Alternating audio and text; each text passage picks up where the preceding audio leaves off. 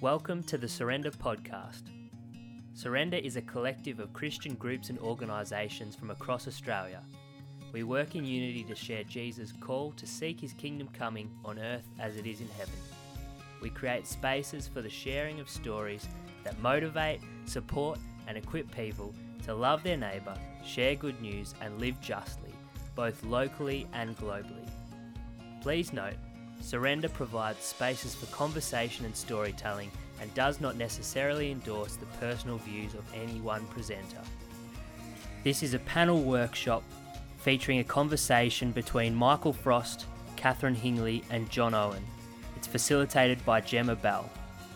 a disciple and what it means to be a different kind of disciple, one that is, I guess we're using the terminology, re Jesus, being a, a follower and acting as one that is truly following Christ. So, just to intro myself a bit, my name is Gemma Bell and I work for Fusion and I'm based on the Mornington Peninsula, which would be a really wetter and windier place right now. Um, and it's a beautiful place we have some of the most amazing affluent areas in Victoria, but we also have some of the poorest.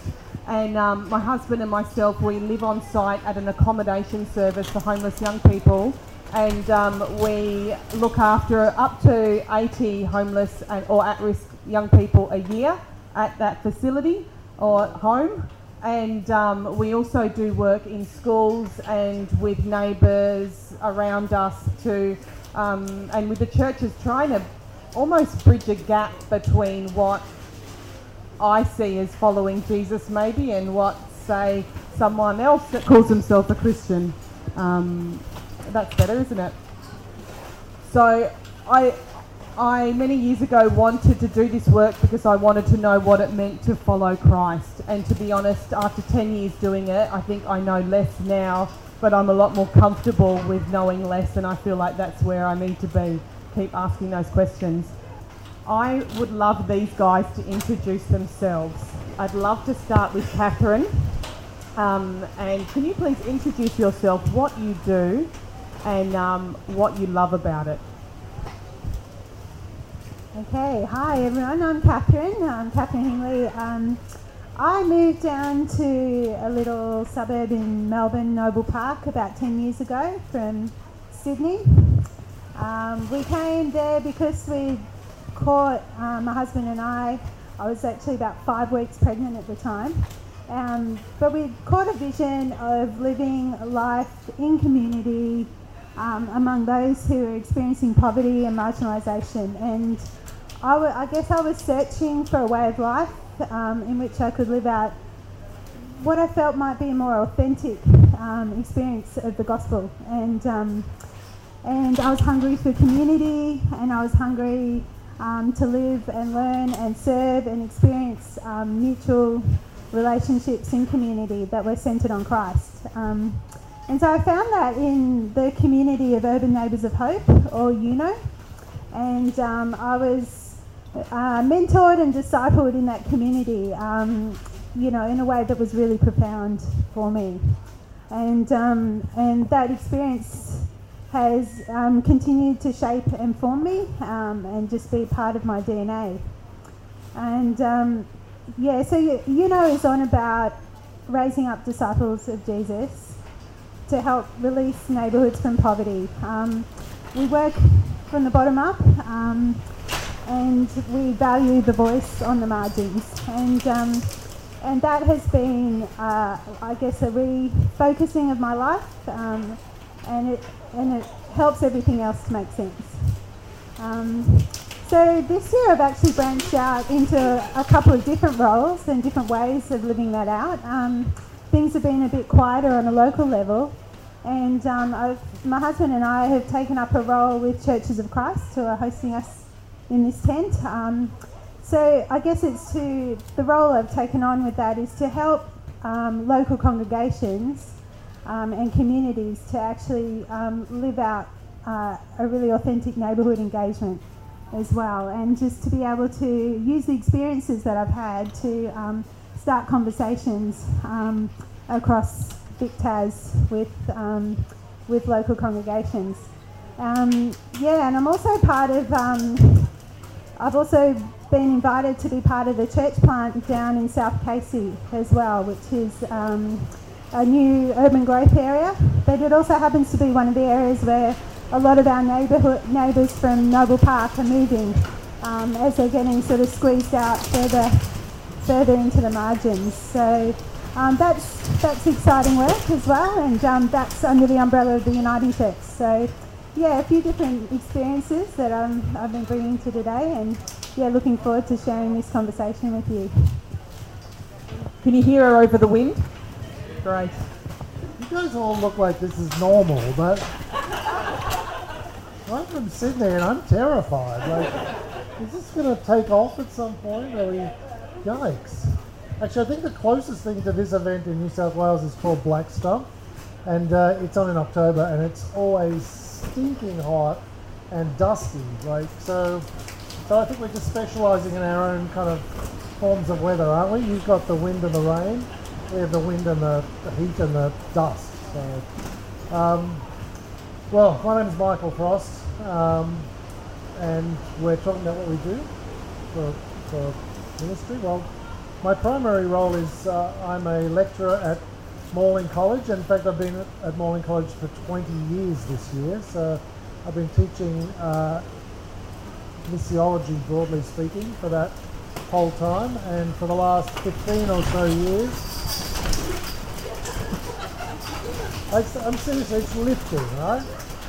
Um, for the last 15 years, I've been uh, directing a mission study centre called the, the Tinsley Institute, where we're really um, helping uh, emerging leaders to think uh, in, a, in a missional framework or a missional paradigm for their work in either cross-cultural mission, local mission, uh, urban mission and the like. So uh, that's my primary kind of thing. Uh, on top of that, I am, uh, have been part of a church called Small Boat Big Sea, which is a missional community in uh, Manly on Sydney's north, and we planted that 15 years ago. And in fact, uh, just last Sunday, my wife and I had our last Sunday there. John came along for that. Uh, so uh, that's been a kind of a transitional experience for us and the end of a, of a very deeply felt, much loved kind of project. So um, uh, I don't know if we'll talk about that or not, but it's uh, that's that's a, a fairly decisive time in, in our life and local ministry, family ministry. Um, and then on top of that, I don't know um, uh, whether you've heard of this or not. It doesn't much matter, but uh, uh, gosh, like uh, 12 or so years ago, I wrote a book with a guy from Melbourne called Alan Hirsch called The Shaping of Things to Come. And um, it's not, if, you, if I could be really frank, it's not the greatest book in the world, but for some reason it just became an international bestseller. Like, uh, I'm the most surprised person, so I don't boast when I say that. It was just like, holy smokes, like, why are people all around the world buying this book? But it seems as though, as for all its faults, uh, it happened in some way, for some reason, uh, to speak in a way that kind of non-academics could understand uh, what the whole kind of missional paradigm, gathering up some of the thinking of guys like David Bosch and Lesslie Newbigin and people like that, that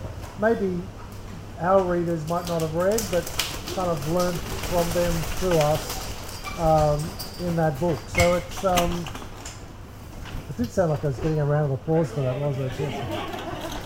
Oh, you may not have heard of it, but I wrote a book called The Shaping of Things to Come.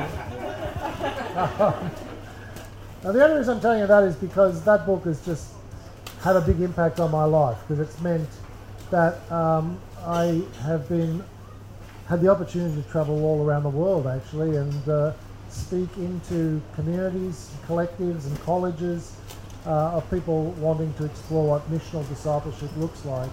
So the book's been translated into Swedish and German and Spanish and Portuguese and you name it. So uh, it, it, added another aspect to my life, which was a kind of a sort of an itinerant teaching kind of role. I, I, that's strictly in my spare time. I, I don't travel that much, but more than I guess your average local lecturer and pastor and like. So they're kind of my areas of my life. My local church, uh, uh, Morling College as a, as a teacher or lecturer, and some writing and speaking uh, kind of internationally, I guess. Are we going to reach? Oh yeah, give it a bit of a Yeah, give it here you go.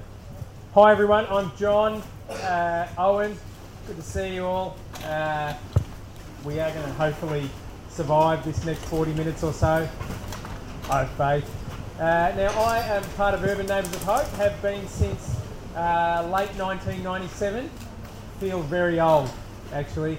Uh, but it's nice to be uh, in some company where I see people about my age. It's nice. Because this is a rookie session, right? Um, we, we got that. I love that everyone can be a rookie no matter what the age. Uh, so I guess the part of my story and the part of my journey that is uh, worth sharing here is uh, 20 years ago when I was 20, turning 40 in about six weeks' time, which completely freaks me out. Uh, not freaks me out in the way I, when I turned 30, but just how quickly the last 10 years have gone. And I've, I've only heard it gets quicker from here too. Uh, yeah, 30 to 40 was not very fast. Uh, well, not very slow. Uh, but anyway, that's personal things aside. Is when I was 20, I gave my life to a snapshot and to a picture of Jesus. And uh, I kind of threw everything in on that, me and my wife, over the last while, uh, last two decades, just to serve God, to live in a neighbourhood where a lot of our neighbours are struggling with the issues of life that most of us, me and my wife, never experienced growing up. Uh, issues around uh, asylum seeking and uh, being a refugee and resettling into a new country, uh, as well a- uh, as working now, uh, living in Mount Druitt in the uh, Indigenous community. So yeah, a lot of Indigenous neighbours. I'm really excited. We've got a welcome to country after this. Normally we open this up with a welcome to country, but um, or an acknowledgement of country. And you know, it's just been uh, the most wild ride of a journey. And if I were to think back on it, it was being captured again by this snapshot of a wild, radical Jesus that said, you know, you know, what profit you if you gain the whole world and yet lose your soul in the midst of this? And that verse has come to mean many things to me over many years, and, and hopefully we'll, we'll over the next little few minutes get to track some of those changes and what they mean. Uh, also reflect that that image and that portrait uh, of Jesus was portrayed to me by some really gifted and eloquent teachers. This guy being one of them. Uh, 20 years ago, yeah, he's that old, right? And uh, yeah, you are. And uh, it was uh, just that the need for us to continue to present this radical Christ, and not only present him in our words, but also in our deeds and in our actions, uh, and to see where Jesus is going to lead people over uh, the course of their lifetimes too. That image of Jesus, which I'll hopefully quickly share a bit later, has obviously changed because it's not just an image; it was a, it's a relationship that uh, has developed. If I think about how I've changed in the last 20 years in the way I relate to my wife and my wife relates to me, it's completely different.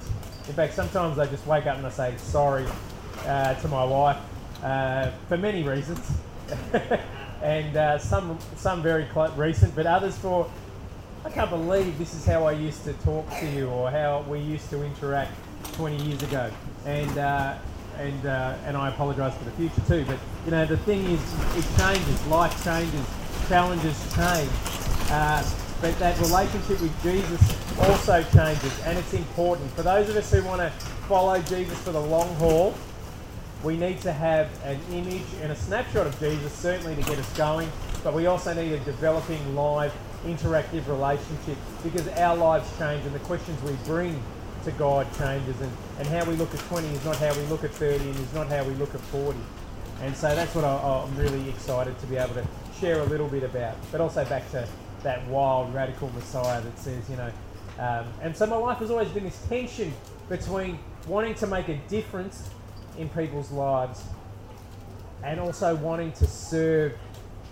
Uh, so the difference, uh, sorry, I haven't really been able to uh, articulate it properly, but you know, I want to make a difference, but I can't change people. And how can I balance that with a relationship with the only one who can change people's hearts? And how do I balance those two? Because it's I don't want to go all the way to this pole because I've been there and it's a very dry spiritually. you know, everything depends on me. But I don't want to go to the other pole and say, everything depends on Jesus, so therefore I have no responsibility in this either. So how, how do we hold that tension somewhere in the middle? Right. Yeah, thanks. That's fantastic, John. Just to give these guys and myself a little bit of a temperature gauge, can I just get you to do some work? If any of, um, if you just raise your hand, if this relates to you. If you are a member currently of what I guess we could say a regular church, so you're an attendee at a regular church once a week. If that's you, can you just raise your hand? Yep. So it's good to know. It's not all the room. Good on you.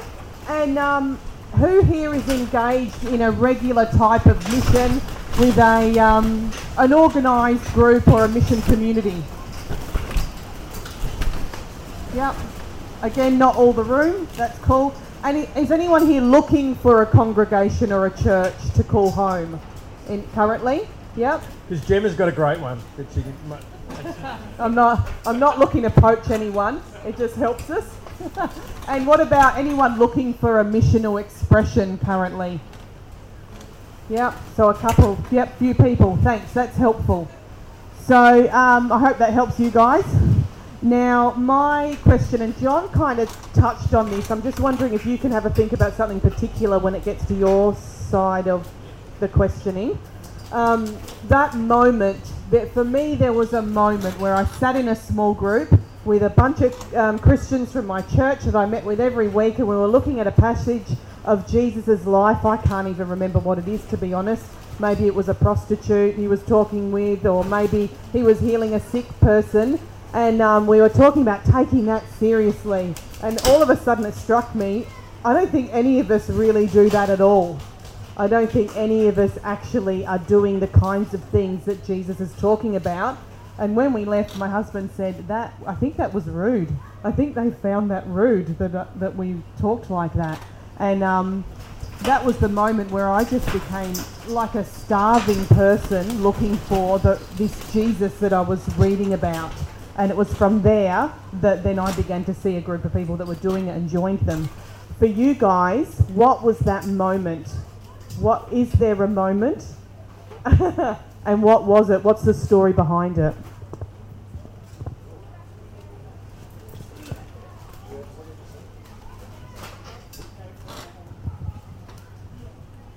Often things aren't just a moment, are they? They're quite often they're a journey. Um, I could talk about a few crystallising moments, though, for me. Um, I was actually raised in a church that was embedded in a social justice tradition.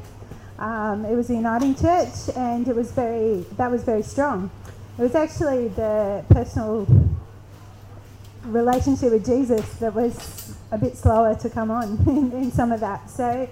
Um, I I just loved as a teenager being given responsibility for organising um, tier Just Tucker events and things, and I decorate my whole church to look like a slum village. And I was just, I was right in there. My church is really good at um, talking about it and so on.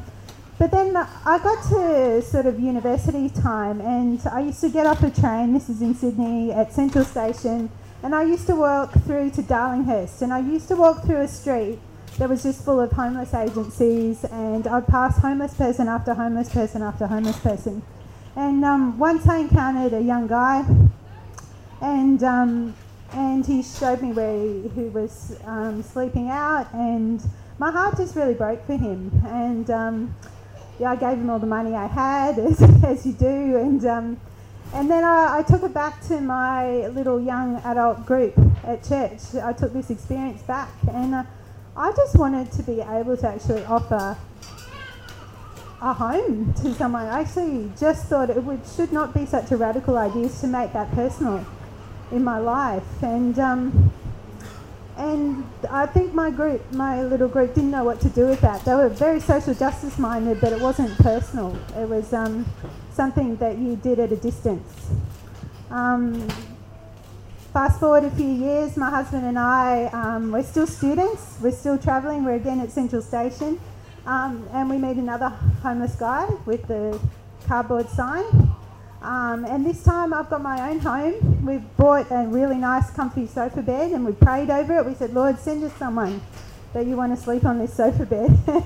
and so, sure enough, we, we invited this guy back to stay with us. And um, he came and stayed with us. He wasn't impressed with our food because we were vegetarian at the time. And uh, we had, you know, we had a bit of a conversation. He just. Um, he'd just become estranged from his wife and kids, and he was in a pretty low place. And uh, he stayed a few nights with us, and um, but at that time we hadn't landed in a church community or a congregation or anything, and we realised we were in complete isolation doing that, and we're actually making ourselves very vulnerable in doing that. So as much as we had a heart for it, we also realised we needed to express that in community. Um, and so I guess my um, my journey into this has been um, dealing with those relationships, but also dealing with what it takes to actually not do this alone. And um, you know, I don't I don't think Jesus ever meant us to be alone. And um, and I relate to that kind of hunger or starving. And I, I just remember a point just crying out to God. You know, bring us into a community where this is normal, where it's normal to live a life where our homes are open, um, where we share the burden of that. And um, yeah, so it's been, it was a gradual thing, but I think those encounters were what um, kind of spurred me on. And you really do um, realize what Jesus is saying when you respond to the least of these, I'm there, um, and you really do experience Christ in those moments. Yeah. Thanks, Catherine.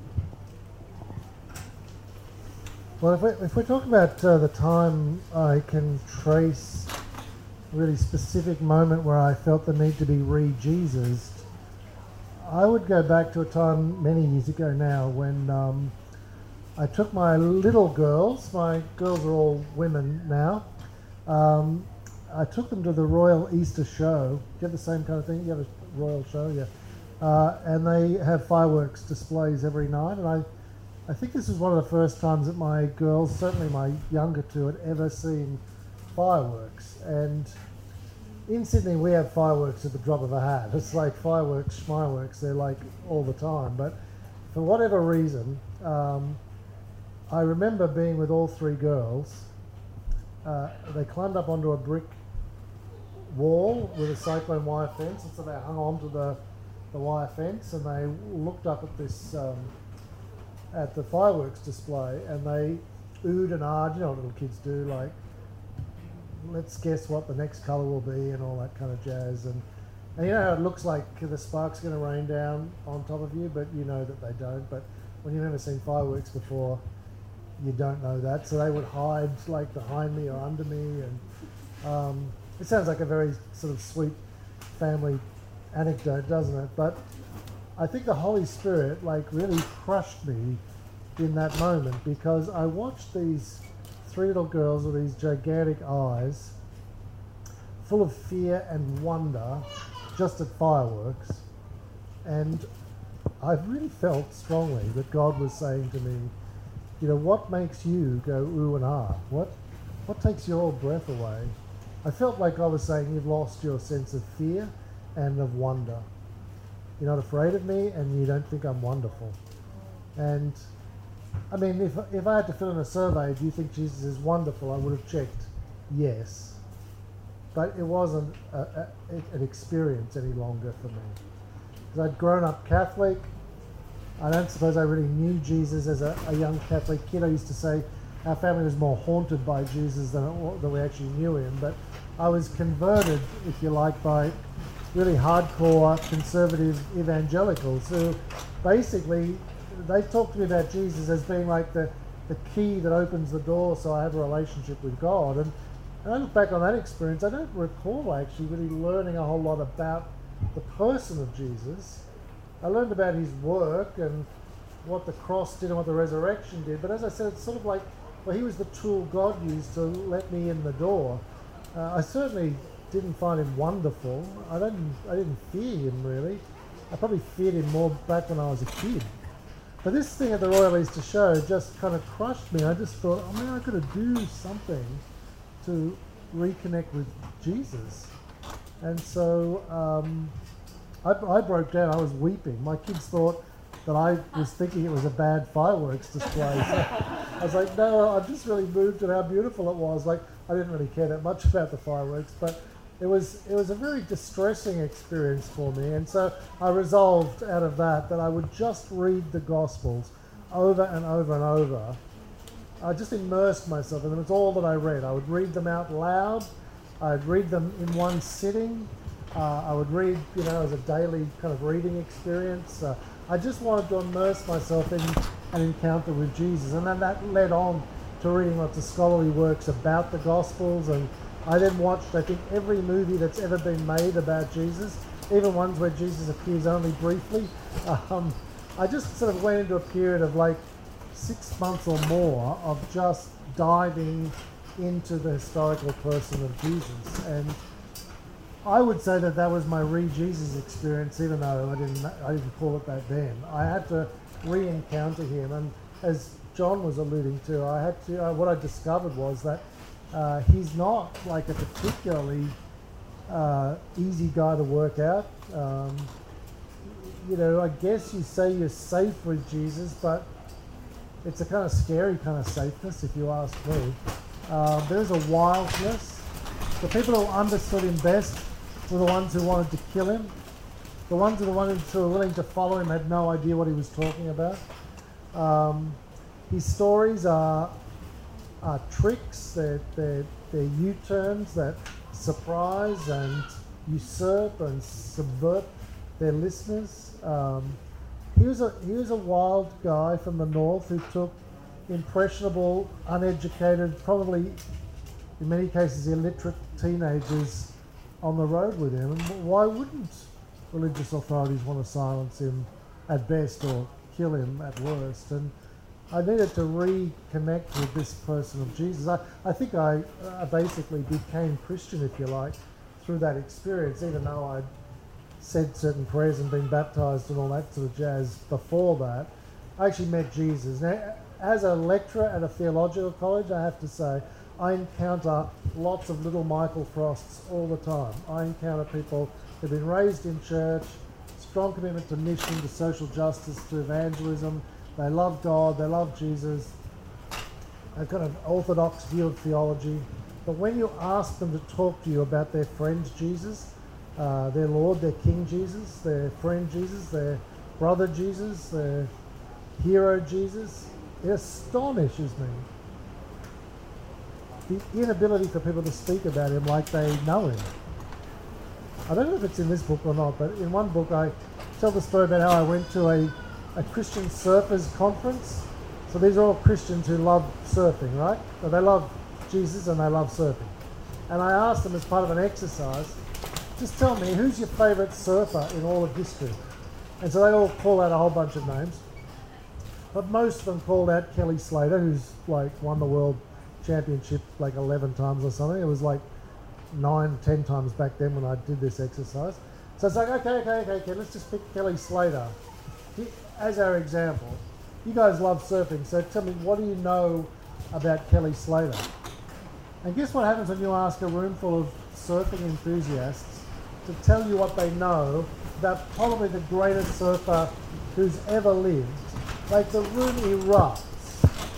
So they're telling you where he grew up, what beach he learned to surf at, what boards he rides, what board he first used to ride, all the Hollywood stars he's dated, where he lives now, where he won each of his titles, what year he won them. I mean, like the room is full of people just like vomiting forth ideas and, and uh, information about Kelly Slater. In fact, it took ages for me to like shush them down so we could move on. Uh, we'd start to move on and someone would say, oh, oh, also I thought of something more about Kelly Slater. Like it's just like, okay, okay, I got it, I got it. We've got Kelly Slater covered. I was talking to them about the need for us to be able to speak about Jesus like we know him, like we love him, like he's every person that we've ever wanted to become. So I said, so tell me, you guys love Jesus too. Tell me, what do you know about Jesus? And guess what happened? It's like crickets. And then someone goes, oh, he died for our sins. Okay, something else. Uh, you know, he's second person of the Trinity. Uh, you know, taught in parables. Like it was just like getting blood out of a stone. And even then, all we got really were Jesus' greatest hits. Like we got Easter and Christmas, a few parables. That was it. A few miracles. And I thought to myself, what is wrong with followers of Jesus that they can't speak about Jesus a surfer could speak about Kelly Slater? Does that make sense? Like, to know him, to be overflowing with him. I've got a mate at home where I live who is a Trotskyite and just can quote Lev Trotsky at the drop of a hat. In fact, so much so it's just a joke with all of us. So it'll be like, oh man, there's Donald Trump. What about that? And we say, what did Lev say about Donald Trump, Michael? And he'll be like, well, not about Donald Trump, but he did say, and like he's got a quote, or well, when he was in Mexico, he did like, like Trotsky just pours out of this guy. He can relate it to any current event, and yet I, I know Christians that can't talk about Jesus like that. They can't quote Jesus or refer to stories that Jesus has told. Jesus doesn't become the reference point, the friend and the hero and the king in many instances, is the key so we can have a relationship with God. And I, the notion of re-Jesus in discipleship is about re-encountering not just like a bunch of doctrines, but learning to love your friend, your king, your hero, Jesus. John? Uh, that kind of reminds me of uh, where I live. Um, my neighbourhood was featured on uh, a documentary on SBS last year. This year, last year, Struggle Street. Did you anyone hear about that or see anything about that? So I was in there twice, uh, drawing a chook raffle, and uh, what a good minister does, uh, bingo, and uh, also driving a youth club bus that was overloaded at the time that they were filming it. So uh, hopefully no one, well, no one's picked that up yet. The cops haven't come around, so that's okay and uh, you know, but I, the neighbourhood we have, there's uh, very little familiarity with the contours of, of the life of Jesus. And so there's wonderful opportunities to be able to share. And we have a kids club that um, is running there. And I remember a couple of years ago sitting down with the kids. And the good thing in our neighbourhood, when I speak at schools outside of my area, I say, okay, now everyone be quiet, it's time to talk. And they go quiet. And that's kind of a shock for me most of the time because uh, in where I am, no one goes quiet at all. And uh, so I uh, was sitting there. You get constant feedback on how you're going, and then it was uh, it was uh, Easter. It was Easter time, and I said, "Guys, all right, everyone, sit down. I'm going to tell you a bit about Easter."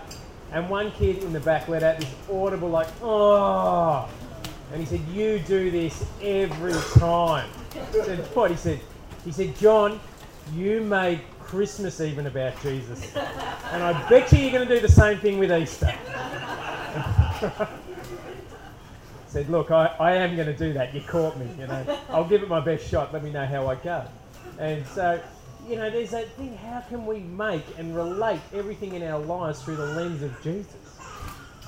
That's the lesson for me. It's a lesson for us.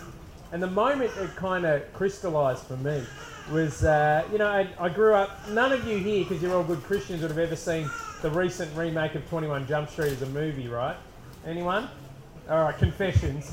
Okay, there's this point where they're, they're, the police stake out and the operation centre is in an abandoned Korean church.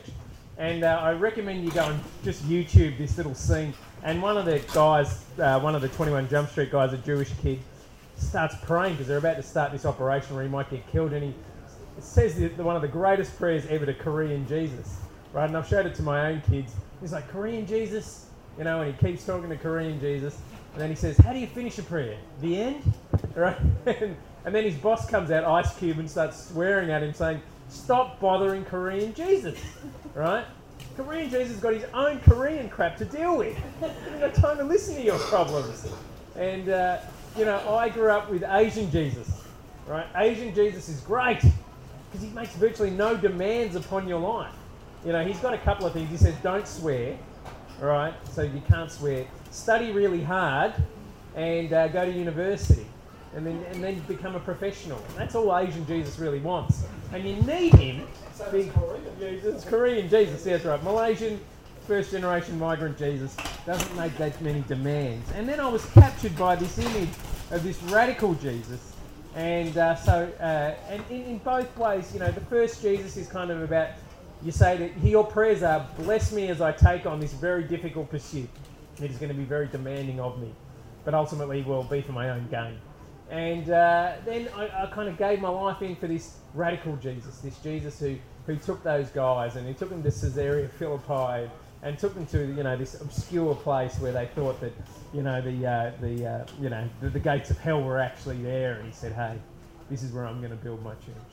You know that Jesus, and and uh, so I started trying to please that Jesus, and then uh, there was this moment where um, we were running a youth club with uh, asylum seekers, and this 11-year-old girl, which is the same age as my youngest of three daughters now, said to me, at the end of youth group where we talk about stuff and we pray for each other, she just said, Can you pray that we're not deported? Because I'm not ready to die.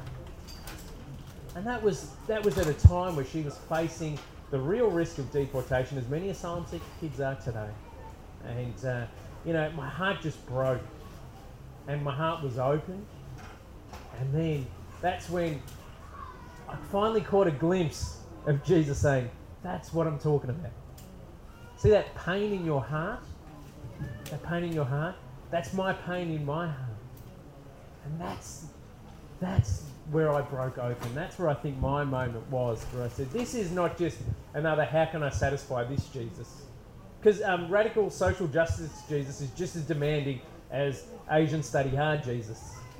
but this relationship that says, you know, there's something there. And the closer you are to me, the closer you will be to pain, and the more familiar you will be with it. Now that that's the Jesus I met at that moment. Yeah. Fantastic. I don't say I want more more of him, but I need more of him. yeah, good, John. I just want to get a read. We want this to be a dialogue. So, does anyone at this point have any questions that they'd love to chuck their hand up and get involved? Yep. Obviously. The wind stopped for you, so yeah, big, loud voice.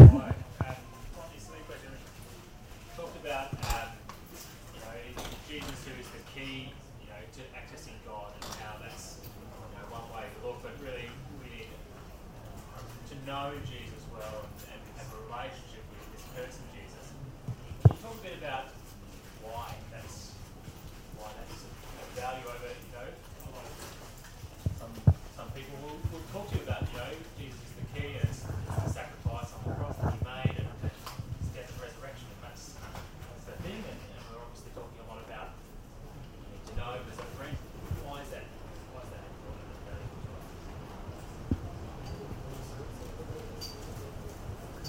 Uh, well, I, I, mean, I don't discount the, the notions of um, uh, the efficacy of, of the cross and the resurrection, but uh, I take the view that the incarnation is the, the central miracle in, of history. Um, C.S. Lewis said that. He said that all miracles prior to the incarnation point to it, and every miracle since proceeds from it. Uh, that God takes on flesh and dwells among us is the supreme miracle of history. All of history swings on it. Uh, it is the method through which God chiefly reveals uh, himself to us, and it's the way in which he inaugurates the unfolding of his reign, uh, ultimately, which is assured through the resurrection uh, here on earth in real times in real uh, time and space. And so, why is it important for us to befriend him or know him as our friend? Not just for devotional purposes, although there is that, uh, but also that we might start to orient our lives around the, the kinds of kingdom values that he demonstrates and teaches for us. So, uh, it, it's concerning that uh, too many creeds go from born of a virgin to suffering under Pontius Pilate, and all that stuff in the middle is apparently not unimportant, but less important. And yet, it's that stuff in the middle that reveals to us what the reign of God ultimately looks like. Without Jesus, of course, we're just left with the Old Testament expectations or hopes, and we know how those hopes often got diverted into local political desires and outcomes uh, for the, the reign of Israel, if you like, as distinct from the reign of Yahweh. But in Jesus, we have an unmistakable demonstration of what the reign of God looks like. It looks like justice, doesn't it?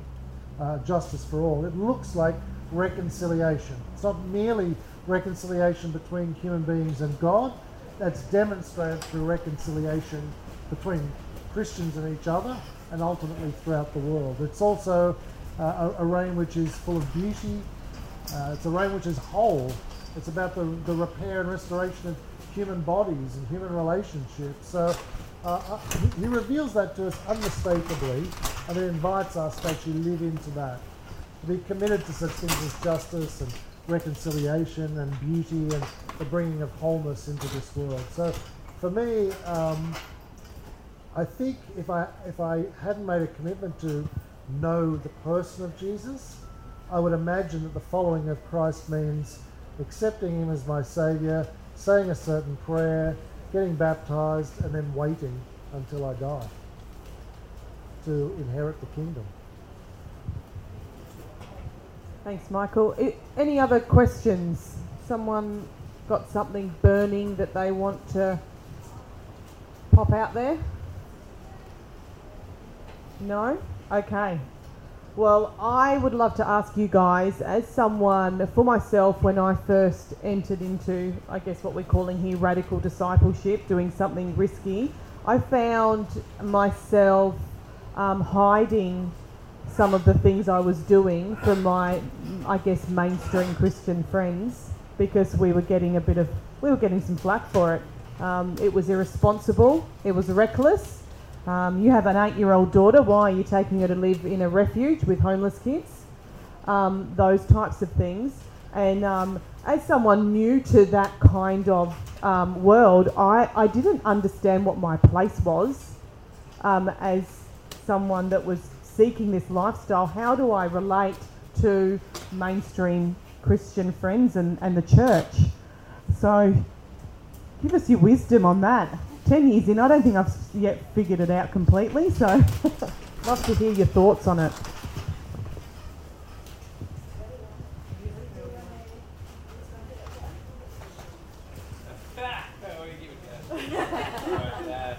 a couple of things is, um, you know, you uh, when you step into that journey, as those of us here who have uh, from a uh, from a, the beautiful beginning point of having a church community and a faith community that encourages you to deepen and develop your relationship with Jesus. Uh, it is uh, it's scary taking the first few steps.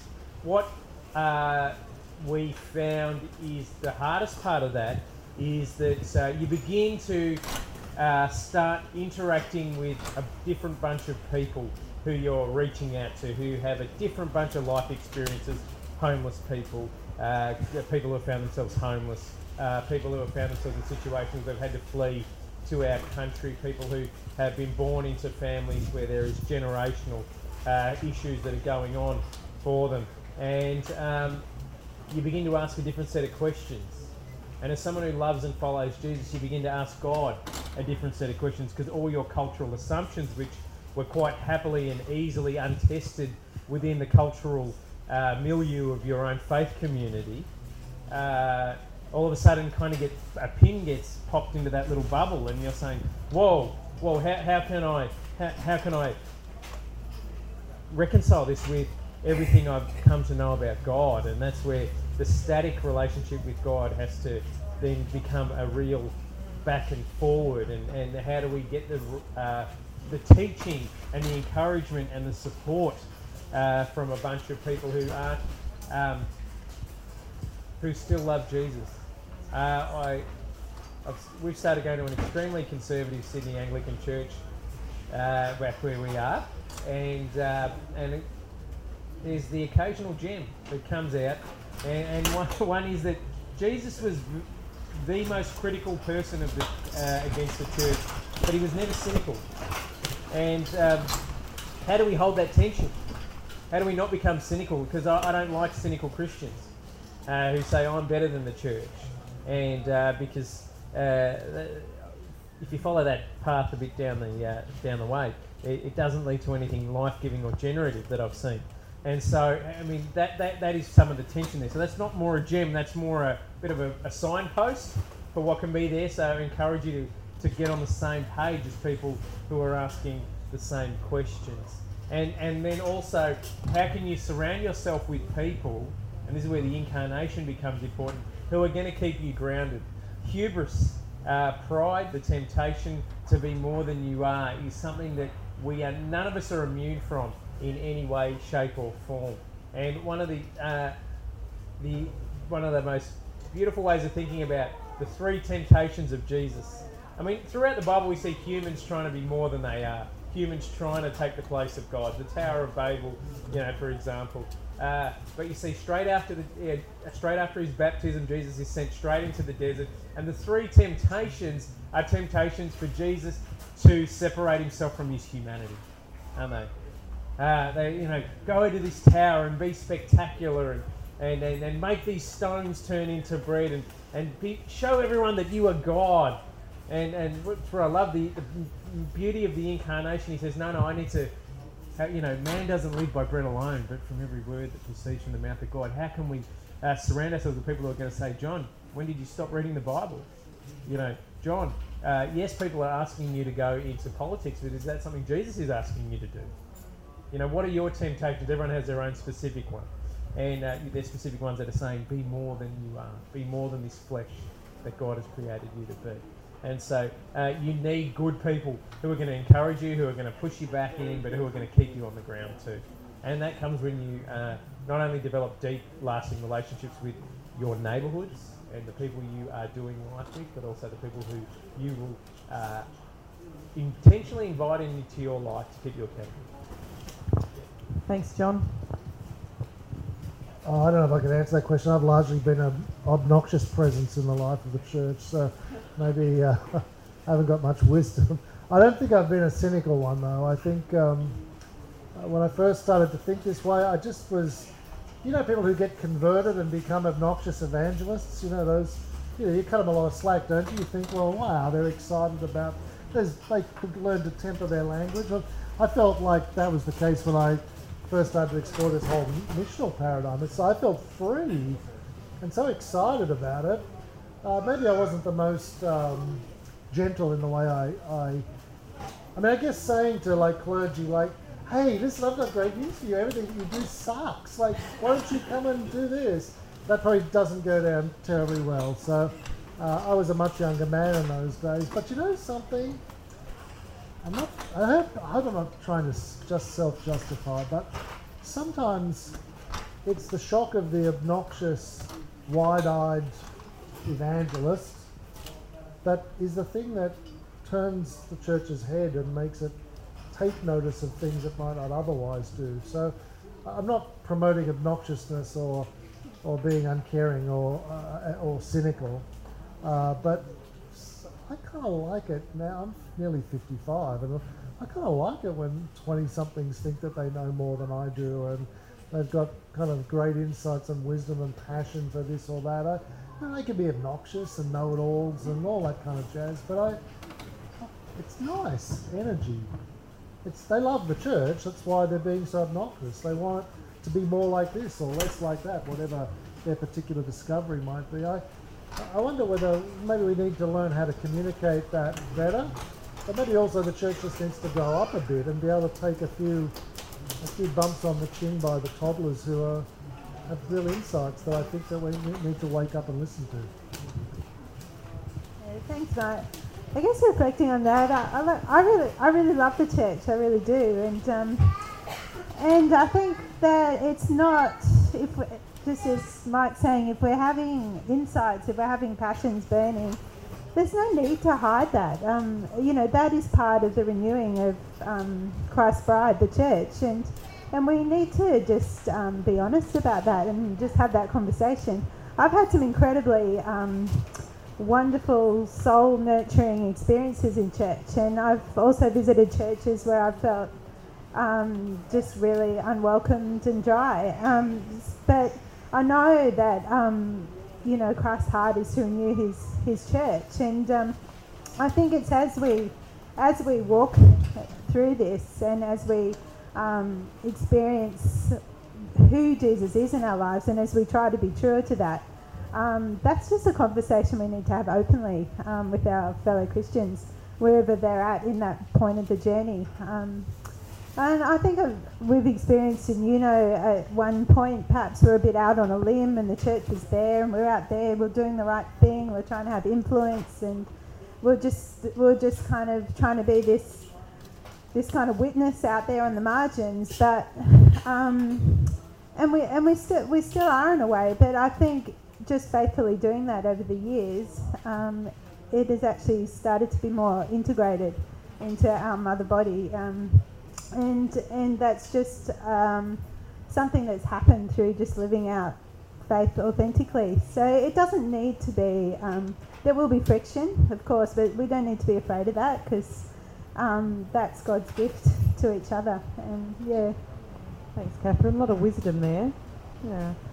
Do we have any questions at this point? We're a quiet group. okay. I, I'd love to hear from you guys. As what I found is um, I wanted to be discipled. I longed for it, and I was trying to find mentors, and I'm often still trying to find mentors to fit that stage in my walk of at, um, where I'm at. Um, but what I have, looking back, the people that have been the the most profound in my life have been the most unexpected people and um, John alluded to this before, talking about that young girl. Um, and for me, I began to realise that a disciple is an apprentice, and, and a, the disciples of Jesus were men that walked alongside him and did what he was doing, and they in turn grew and were discipled by him as, an, as you would an apprentice of a trade. Um, and I can recall a young man that moved in with us probably around five years ago, and he would have been the most difficult young person we had ever had in our service. His behaviour, I can only call it as subhuman. Um, some of the things he was doing was um, offering to make staff a drink and urinating in the cup. Um, he'd urinate on um, cigarette butts and place them in places where he knew people um, would be needing to go or equipment would be stored and um, I would lay. Our flat is downstairs. The young people's rooms are upstairs, and I could sit in my lounge room and hear him um, hucking up, I don't know what, and um, spitting it on the floor. And um, we'd have to take him down to the beach to, to make sure that he'd have a wash because we were aware that he wasn't washing. Those sorts of things. And it sounds like someone you wouldn't want to really spend a lot of time around. Uh, uh, average human being wouldn't want to spend time with this fella. Um, but in getting to know him and sitting with him, there was one night, it was late, all the other young people have gone to bed, and he stared at the house. We were sitting in the car park, and he said, I can't be in this place. I'm scared of this place, I can't be here. And what he was saying to me as I listened through the layers was he was afraid of love and he'd never received it before and the behavior that we were seeing from him was a rejection of the love because it was he was fearful of it. I don't want your love, so I'm going to piss in your drink. Um, that, that's a scary statement. That was what was happening. But as we began working with him, I can remember my husband calling me from Frankston Station saying, I can't watch this kid pick up another cigarette butt on the floor and smoke it. I need to let you know that I've bought him a packet of cigarettes with our money. And I know that's not something we'd normally do for our young people, but he needs to know he is a human being and he's better than that. And we want to try and bring that into his life. And there were days where I'd sit there at the centre behind a door where no one could see, crying at my husband saying, I don't know where there is a place for him in the world outside of here. And it's not okay. And where is Jesus right now? Where is the hope? And my husband's saying to me, There is always hope. There is hope here. That boy, I don't know where he is anymore. It's been years, but he discipled me more than anyone else ever has. Just trying to find the hope and trying to see where Jesus was in his life. Um, be, I'd love to hear from you guys. Who has been the most unexpected person that has led you in discipleship? And I know you've got stories.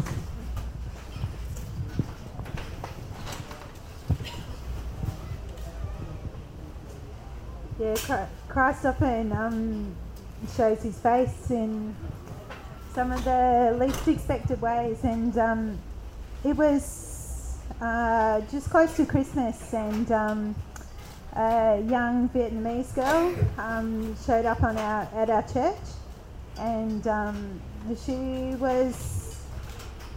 Yes, it turned out she presented as a very vulnerable person, just released from foster care, um, not really coping on her own. Her boyfriend, who more or less kept her safe in a strange kind of way, was in prison. Um, and she was just being regularly exploited by different people on the streets. And um, we, yeah, we made the decision to invite her to come and live with us for a while. Um, and she stayed with us for several weeks over Christmas um, until eventually her boyfriend was released from prison about six weeks later.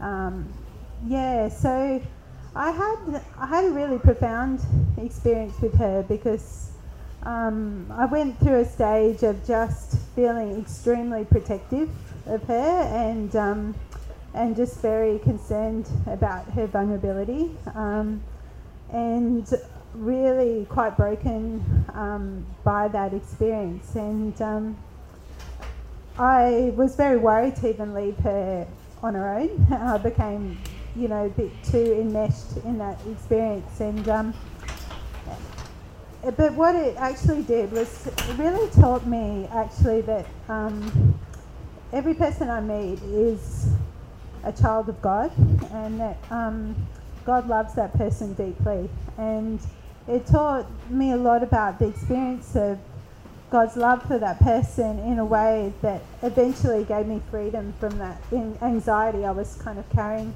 for her. Uh, I, have known this person for several years. Um, I moved down to Melbourne, and um, a couple of years later, they followed me down there.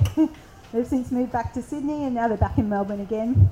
And um, we've we've sort of kept a loose relationship over time.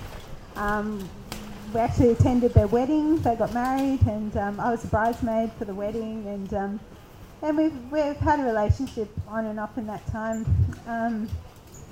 But her life has been quite stuck in a, in a lot of ways. Um, there hasn't been a lot of breakthrough for her. Um, she's had some, I guess, in, impaired brain development and a lot of early trauma and abuse. Um, she was a boat person. She was um, abused across generations in her family, and um, and some of her patterns and ways of relating um, were quite were quite stuck. Um, and yet, she was a very kind person, and um, and she had a lot to give as well. And um, I learned to see in her not just a vulnerable person, but a child of God.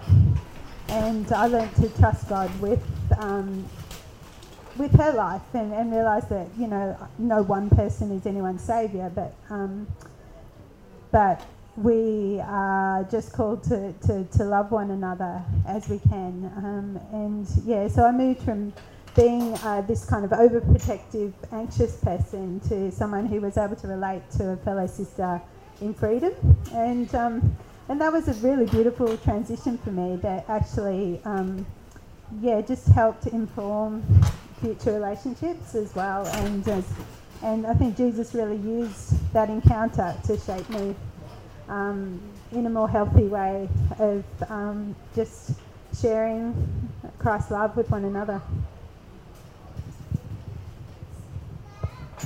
I think my stories might be a bit similar, so I might um, just share them quickly. But there's a guy who lives across the road and down a few doors from our church called Fred, who also experienced childhood trauma, sexual assault by his father and uncle systematically there's, there's intellectual disability of some kind. Fred has very limited capacity.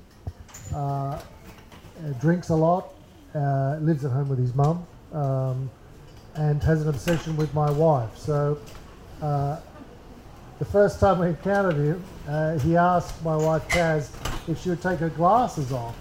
And so she innocently did.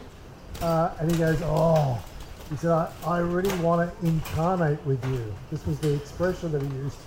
And I was like, put your glasses back on, honey.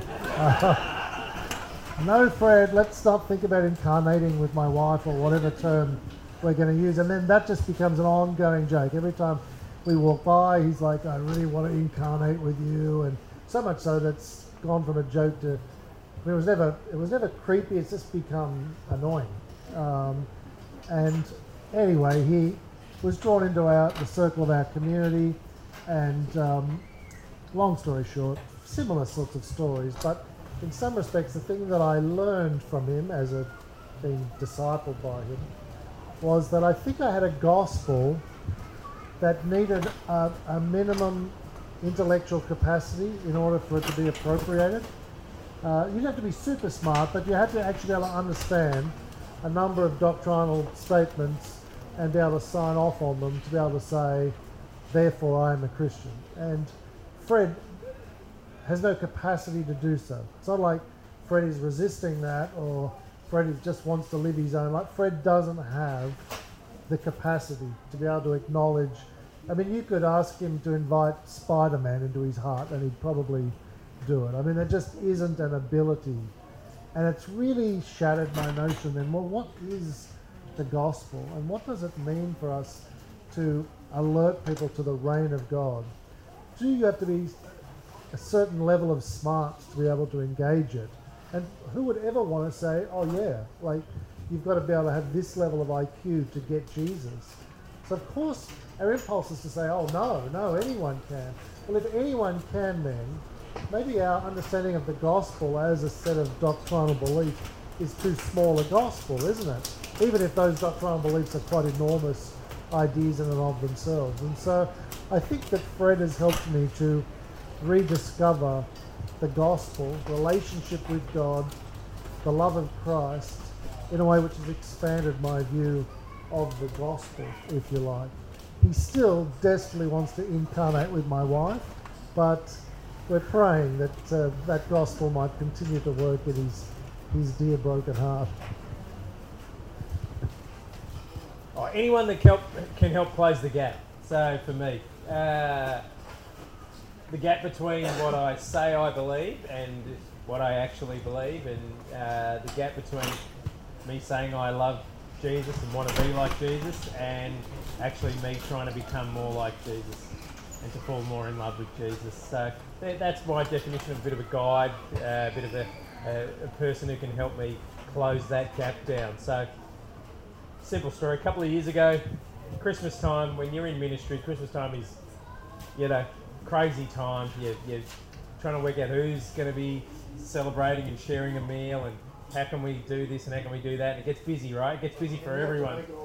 And you have to make it all about Jesus again. A little baby, cute, cuddly, eight pounds, seven ounce Jesus.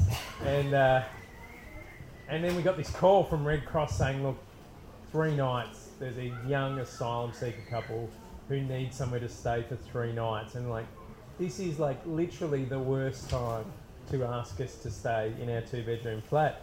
And uh, we're like, oh, should we do it? Should we do it? And we're like, oh, umming and ahhing. And they said, well, look, you know, she is pregnant. And you're like, no, yeah, oh. And they said, well, can you at least meet them? We said, okay, we'll, we'll meet them. Don't know what we meant by meet them. They said, okay. Um, so here's their number. Um, you can either speak to Mary or Joseph. oh, okay. There you go. Thank you, Jesus. Thank you for that reminder. I'm so busy preparing to celebrate your birth that I've got no room for you in my own lounge. So, um, no, there was those kind of anything that closes the gap, right? And uh, and so that can be a small, funny little thing through that, through to you know those huge relationships that with that young fella that you were talking about, saying, Jesus, where are you? I need you. Uh, turn up. Uh, hurry up. it's great. I, can I just add to my answer? Because I've also, I think you said something like this in the lead up to the question that I, I feel like Australia has a really bad discipleship culture in our churches. I, I travel a bit, and I'm, i mean, I haven't done a kind of inventory, but seems other cultures, uh, some other countries, are actually very committed to developing culture of discipleship, of apprenticing and passing on, and uh, elders and uh, apprentices, and Australia can talk like that, but you don't see a lot of evidence of it. And so I know we've just been talking about unusual kind of mentors or, uh, or disciplers, but I really think the church, is, the Australian church, has to really figure this one out. I just think we're really bad at doing it because you will regularly ask people, aside from these quirky examples, but can you tell me whether you've had a significant mentor or discipler in your life? And lots of people will say no. Like uh, there was a pastor and my dad and mom, and you know, they've, they've contributed bits in a mosaic fashion. But no, I wasn't discipled, and I hear that over and over and over, and it's very, very concerning, actually. Can I just get you to hold that there because that's a fascinating point. Can I get a read on the room? Who would say they currently are being discipled by someone? Yep, higher so we can see. Yep. So that's that's a small margin, isn't it, of the room? What what would you say to these guys that are sitting here in a session about being rediscipled or re-Jesused, um, and there's a lack of hands up? Where do they go? What what can we? How can we shake it up a bit? Oh, uh, a, mate of mine recently. He's been with UNOH for quite a few years, and his wife for ten years, and they uh, finished up with us, and he's become an apprentice uh, electrician. That means five days a week he spends the whole day with his boss, and and uh, I think we don't perhaps have that luxury when we're being discipled, but that's his apprenticeship, yeah. and that's how he's being apprenticed. Like you know, you get up when I get up, you eat when I eat, you work when I work, you go home when I, and we talk about everything on the way, and um, I mean that's the kind of commitment we got to think about, at least keep in our minds when we think about Jesus with those bunch of teenagers too. It was life on life for three years, and and the process of that. And so, um, the guys I disciple is uh, I, well, the culture I grew up in was discipleship happened once a fortnight at one of the pastors' houses uh, in an hour. And uh, we did uh, the topical memory system from the Navigators. Who remembers that? You know, assurance of salvation, assurance of forgiveness. Great stuff. Scriptures that are still with me. But it was very packaged in this is discipleship. I knew nothing about the pastor. I knew nothing about his personal life. Great guy, but uh, we didn't really do life together. Uh, and a combination would be great. And so when I disciple a guy, I think I take the pressure off having the right right program, and I say, I need. I'm inviting you into my life. My life is an open door for you. Uh, you can come over, you and your girlfriend. Our house is your house. I want you to see how I do life. I want you to see how I process life uh, with faith. And so that's a combination of just mundane stuff. How do we do that? Which is similar to an apprenticeship, which is mostly mundane. Uh, said this young guy who's a Sparky now.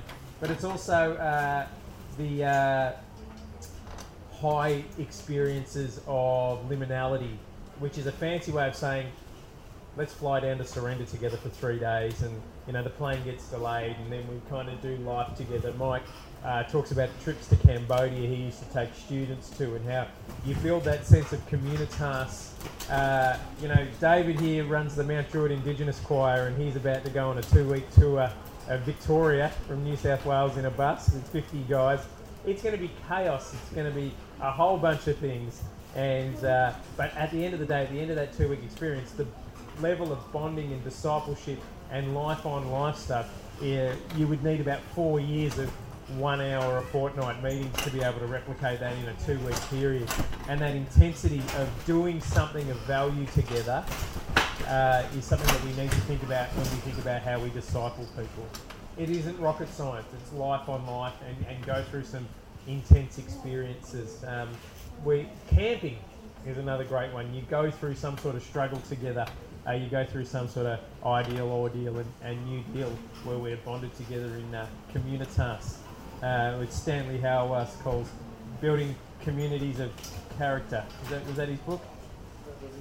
That was his book. Great book. I haven't read it. He has. All right.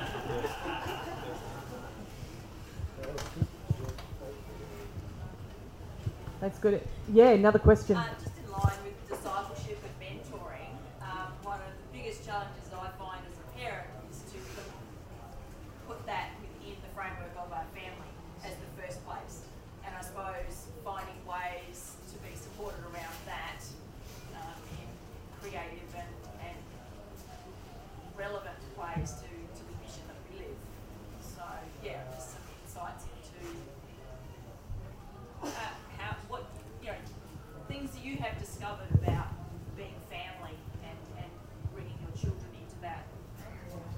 And and how many children? Yeah, so I've got three kids, um, four, eight, and ten. Um, and yeah, so I, I think just in answer to that, it's it's about integration, isn't it? Integration of our lives, of our ministries, and how we include our kids. Um, I often think in terms of discipleship, sometimes children have, in some in some sense, a very innate, deep understanding of who God is, um, a real sense of wonder in creation, in the Creator, um, an incredible sense of belonging and connectedness to other people, and um, and a sense of, of rightness in this world because of who God is. And um, sometimes we can actually I think damage those those views of um, of who kids of who kids innately know God to be. Um, so I, I, suppose in an ideal world, our our lives, if they're lived out in a way that is following who Jesus is, and that's being honest with our mistakes and um, being um, quick to hold, um, just to take ownership of our mistakes and to apologise and um, to learn from our kids as well as them learning from us. That um, together we walk through this life together and it's a conversation. Um, I really try to um, walk home from school with my kids every day because I find that's the time when we have the most conversation about their day. And, and you know, well, I've got two, two boys and one little girl, but they don't just sit down and have a baby chino with me and we do life that way. We, we do it um, as we're doing activities and as we're sorting out arguments and, um, and as we're talking about someone who was hurt or someone who was left out. Um, as we see someone who looks a bit strange or we feel a bit unsafe around, and we, and we just keep talking through that. And um, I suppose my kids always had a room in their house where someone else was part of our family as well, and um, so that wasn't an unusual experience for them. That was always very normal. Um, and so just having a, a home that's um, open to others and is a safe place for others is, is normal. But yeah, how they learn to actually own that for themselves, I think is still a process we're learning. At the moment, it's something they sort of observe and comment on, but they're quite shy. I've got shy kids, and um, and yeah, I think they're sort of taking their time with with branching out with that as well. And I think God will have, you know, His own plan for them and how they live out their life. I don't need to be prescriptive about that, but um, yeah, I just really enjoy. Um, I just feel really grateful for the presence of my kids in my life and that my ministry has been able to be so integrated and include them. Yeah. I have a 17 year old daughter too, she or nearly 17. She'll be here um, after doing some SACs today in year 11. And she has grown up at our um, centre since she was about eight years old. And I have to tell you, it is what I lost the most sleep over. Um, we were walking into something where there was no um, remuneration. How was I going to give her a good education? Blah blah blah. You know the, the stress. I, it's a one thing doing it with your own life. Doing it with your child's is a big deal. Um, she is a strong Christian. Um, she doesn't find it simple to go to a, um, a large church service with the bells and whistles. She's much more comfortable in a little church with old ladies that pat her on the head and, and uh, chat to her after the service. She loves that community feel. Um, but when she was about 10, I was saying good night to her. Um, she was, you know, tucking her into bed as you do. And she just said to me, Mum, I actually think everyone is an idiot and Jesus actually just wants to be their friend. And I just went, oh, okay, she's going to be okay. but some of the best um, things that in her walk has been we have young adults or not so young adults that live on site with us as lead tenants to be mentors to the young people that live with us. And she has been mentored and discipled by them as well. She's watched them pray for things, um, watched them do life with the kids that live with us. Um, she has um, carry the burdens next to them. And it's not just been mum saying it or just a preacher or at a, at a youth group. She's been watching other people that she admires and have role modelled to her. Like, what 12 year old girl doesn't want an 18 year old cool Christian friend to wa- walk alongside? Hey, let's go to the beach, Jade. Let's do this, Jade. She loves it. And they love Jesus. She's seen that, and it's given her that love as well. I think it's been the best thing for her life, yeah, our life. Were you talking about uh, discipling your children or being a just you were? Okay. Well, that were good answers. Oh, I can tell you what not to do.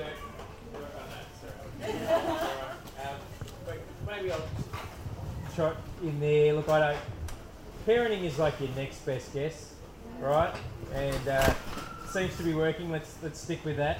One of my kids is up the back there, you know, being so spiritual on her iPod there. Right, yeah, okay, the shy one.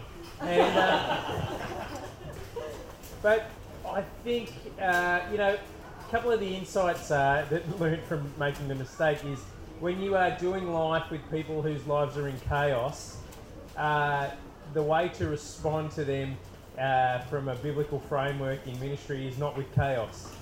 Okay, and uh, I learned that by responding with chaos, and um, uh, the role of ritual and routine, I think we've completely undervalued and underplayed in Protestant circles. And there's a great um, saying that you can read in any book about the Sabbath. Uh, Abraham Heschel, is that his name? There you go. He's got a book called The Sabbath. I think so. I'm checking. He's the scholar. Uh, he, uh, Heschel, something like that. Um, anyway, he said that uh, the Sabbath has kept the Jews far more than the Jews have kept the Sabbath. And, you know, that role of ritual and routine. So we actually do have a family Sabbath dinner that uh, uh, keeps us together as a family far more than we keep it. Uh, one of the, uh, you know, one of the greatest videos you can see on YouTube is an interview with Jimi Hendrix, and he spends five minutes just talking about scales and practicing of scales. You know, he's one of the most uh, important, uh, uh, one of the best of the world's ever seen at improvising. But the way he improvised was he knew the scales, and I think uh, things, the simple things, the rituals and the routines, are what are going to give our kids the greatest opportunities to then go on and improvise with their faith later on in life. But we need to sit there and do scale work. Who's learnt piano or any musical instrument and had to do scale work? Theory exams, Oh my goodness. Boring as all get out, but so important. You know, to sit there, to, to return on a Friday night and light candles and to sit there and break bread together as a family is one of my favourite times.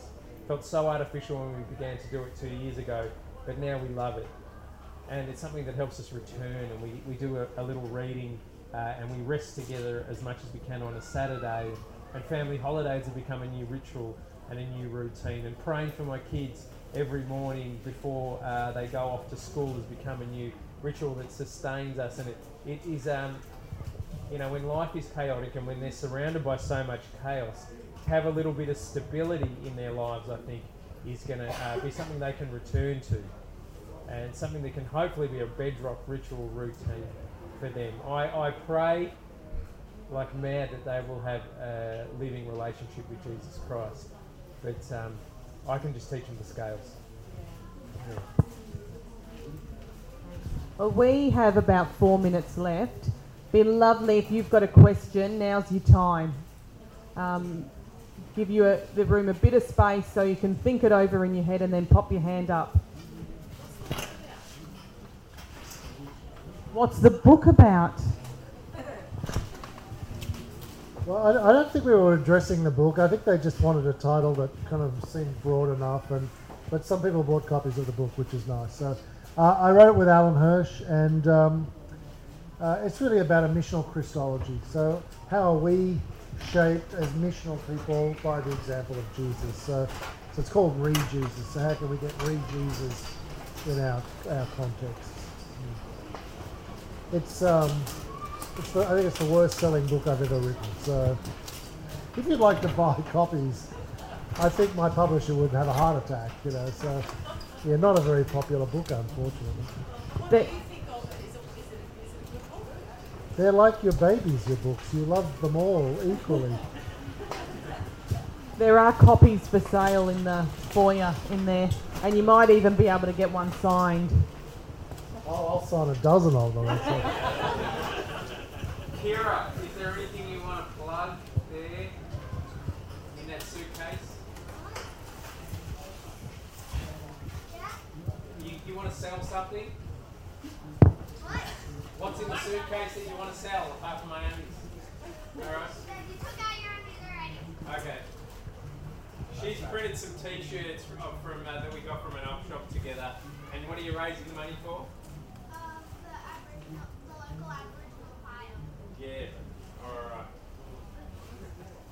So you want to pull out one and show them? Alright. Very limited sizes because uh, they're from op shops. But it says on it, I climbed Mount Druitt. That's fantastic. If you've never been to Mount Druitt, that's actually very funny. I have to say. Flat a tat. Alright. Kira, Kira, where will they be if people want to buy those, hun?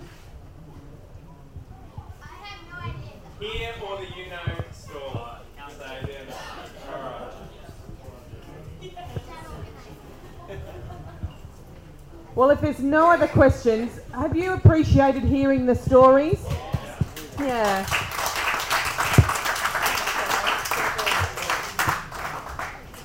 It's been a it's been a real insight for me. I don't know about you. It just gets past the um, flowery words and to the nitty gritty of life. So I've really appreciated what you've shared. Thank you. And um, I'd love to ask Catherine to pray for us in a second to close. But before I do, just love to hear from you. What what if anything did you will you be taking away from this session? Call it out. T-shirt. A t-shirt, nice. How about for others?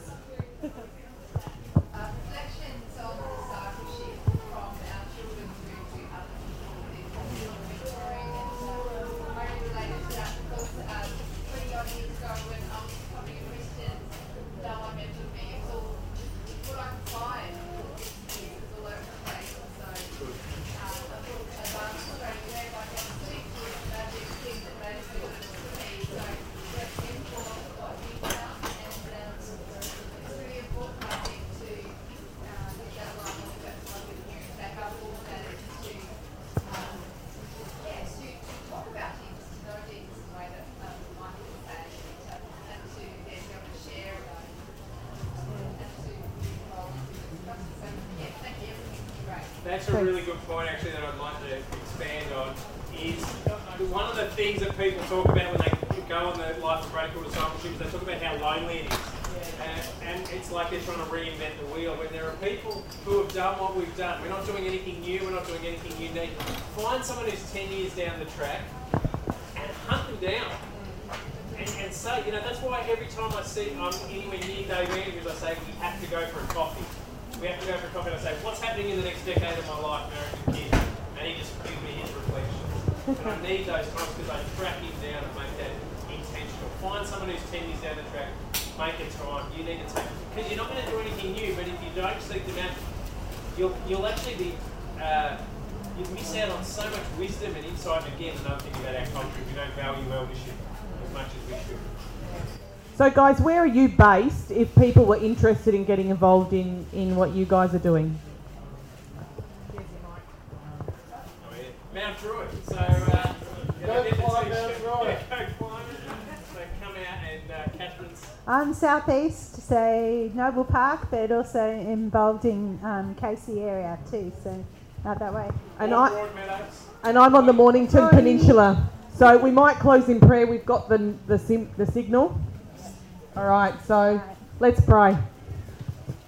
Yeah, God, I just want to thank you for your presence among us, Jesus, our brother, our Lord, our friend, our King. Yeah, we just want to honour you with um, the thoughts that have been placed on our heart.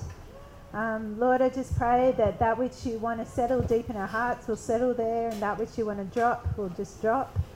Um, Lord, I also just want to pray for each person here that um, they can find connection, that they can find people to invest in their lives, they can find people to invest in, Lord, and that um, you just join those dots and draw us together so that we can move forward as one. In Jesus' name, Amen.